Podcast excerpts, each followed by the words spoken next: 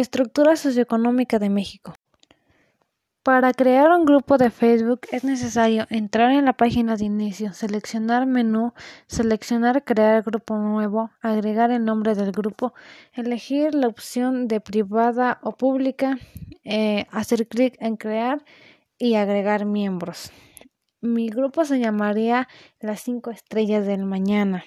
Publicaríamos cada semana, trataríamos sobre los temas vistos en la estructura socioeconómica de México, como la estructura, infraestructura, economía, política, y pues de las redes sociales, de lo que está en tendencia para que también más jóvenes nos sigan. Eh, implementaríamos medidas y difundiríamos de, de prevención y cuidado de los datos personales para evitar cualquier robo de identidad o extorsiones o que se les meta un virus o cosas así por el estilo que ahorita se están viendo con esto de las redes sociales. Eh, tendríamos más ventajas al crear otro, expandirnos a otra aplicación que sería Twitter, podremos llegar a más personas y que más personas vieran nuestro contenido y les gustara. Eh, Twitter es una red social gratuita que permite escribir mensajes de forma rápida y sencilla.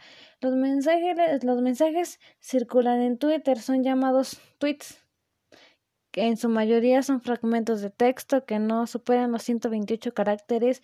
Eh, esta es principalmente utilizada por los influencers, también es conocida como la red social del pleito, porque ahí es donde básicamente hay más personas se ponen a, a discutir, a debatir sobre temas.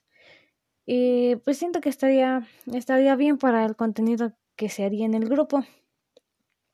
Y pues igual ahí hablaríamos de lo mismo que, que hablaríamos en el de Facebook, que sería eh, la política, la economía, todo lo que se está viendo ahorita en, en el tema de, de esta materia.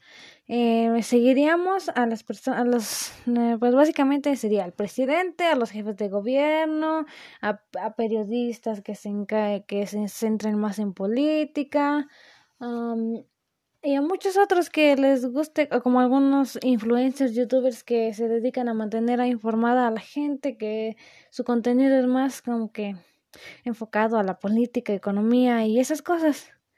Eh, tendríamos dos preguntas que haríamos nosotros en Twitter hacia, hacia, las, hacia las personas en general y pues específicamente a nuestros políticos, ¿verdad?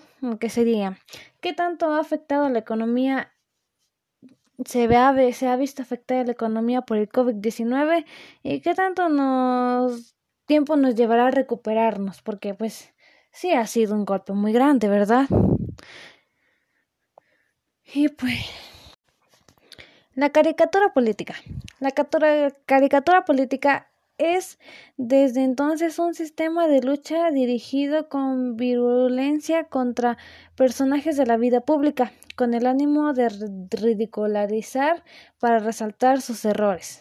Su, su finalidad es básicamente la caricatura editorial pretende expresar una opinión o un punto de vista jugando un papel omnitivo muy importante dentro del periódico. Évora Tamayo, periodista, periodistas mexicanos, definen, un periodista cubano define este tipo de caricatura como el medio por el cual un periódico muestra su opinión sobre acontecimientos de la actualidad sin meterse mucho como en polémicas o que los funcionarios lleguen a arremetir contra él o contra la imprenta, pues sí, ¿no? Contra el periódico. Eh, Después indicó también el Fisgón. Durante la época de la Revolución Mexicana surge un número de revistas de gran calidad gráfica en donde se forman personajes como el Chango, Ernesto García Carvajal, Clemente Islas o Santiago de la Vera, quienes nutrieron a la prensa eh, en principios del siglo XX.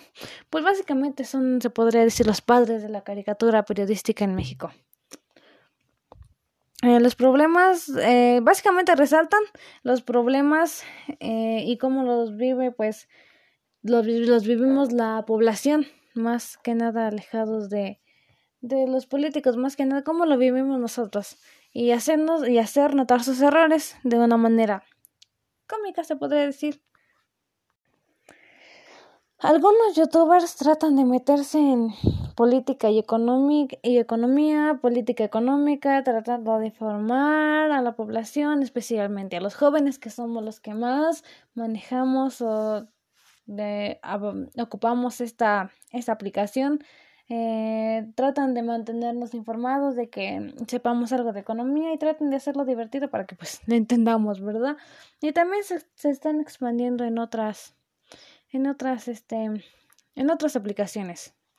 Eh, el periodismo que transmiten este, varios este, eh, canales de YouTube como el Chapucero, eh, Sin Censura y muchos otros, ¿verdad?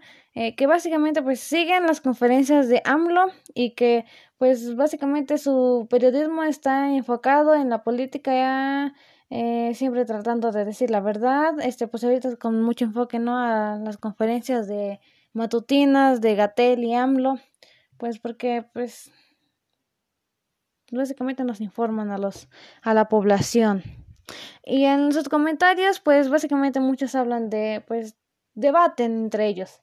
Eh, cómo está llevando esto de la pandemia AMLO, a muchos les parece, a muchos otros no muchos otros este, tratan de, de hacer notar problemas que tienen que muchas veces las otras periodos eh, muchos otros reporteros o canales o, así no, no les hacen caso ni las mismas autoridades y tratan de hacerlo ahí para que ellos lo escuchen y entonces lo puedan difundir más y llegue más el apoyo como mm, aquí está muy saturado, aquí tenemos esto, nos falta esto, ¿quién no los puede conseguir? Y pues también muchos otros pues tratando de, de hacer notar lo que está haciendo mal el gobierno. El básico es el Banco de México en la modernidad.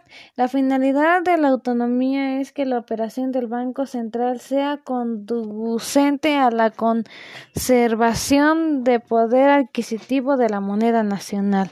El Banco de México fue fundado por decreto como sociedad anónima el 25 de agosto de 1925 bajo el gobierno de Plutarco Elías Calles, iniciando su operación como Banco Central el 1 de septiembre del mismo año. Por mandato constitucional, el, el Banco de México es una institución autónoma desde abril de 1994. El Banco de México, México es la entidad encargada de regular la emisión y circulación de la moneda nacional, el peso mexicano, los cambios, la intermediación y los servicios financieros, así como los sistemas de pago. Si yo fuera un funcionario político, funcional o federal, me gustaría trabajar en la Secretaría de Agricultura. Díaz Hernández Ana Paola 5.1 La pirámide de las clases sociales del capitalismo. Define a las clases sociales como la burguesía, que son los dueños de los medios de producción y, y, que son trabajadores, los oprimidos, también reconoce la existencia de pequeñas burguesías y del lumpen petrolero que son los ladrones, prostitutas, entre otros, ¿no? Pues básicamente como diferenciar y separar a las personas por cuánto dinero tiene. La dictadura de proletariado será la etapa inmediatamente posterior a la toma del poder por parte de la clase obrera, en la que se crea un Estado obrero, en el cual, como todo Estado, sería una dictadura de una clase sobre otra, en este caso de las clases trabajadoras sobre la burguesía. La alineación se denomina el proceso mediante el cual la, la, alineación del pueblo se denomina el proceso mediante el cual un individuo se convierte en algún en alguien ajeno a sí mismo que se extraña, que ha perdido el control sobre sí. En este sentido, la alineación es un proceso de transformación de conciencia que se puede dar tanto en una persona como en una colectividad.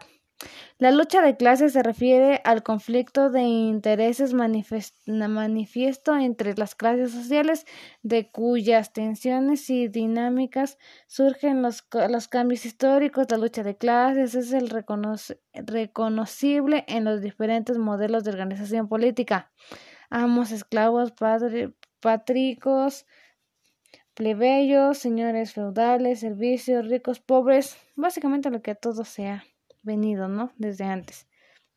La teoría de clases marxista define a las clases sociales como la burguesía, que son los dueños del medio de la producción y población. También reconoce la existencia de las pequeñas burguesías. Esta es una teoría histórica de Max, Max Weber.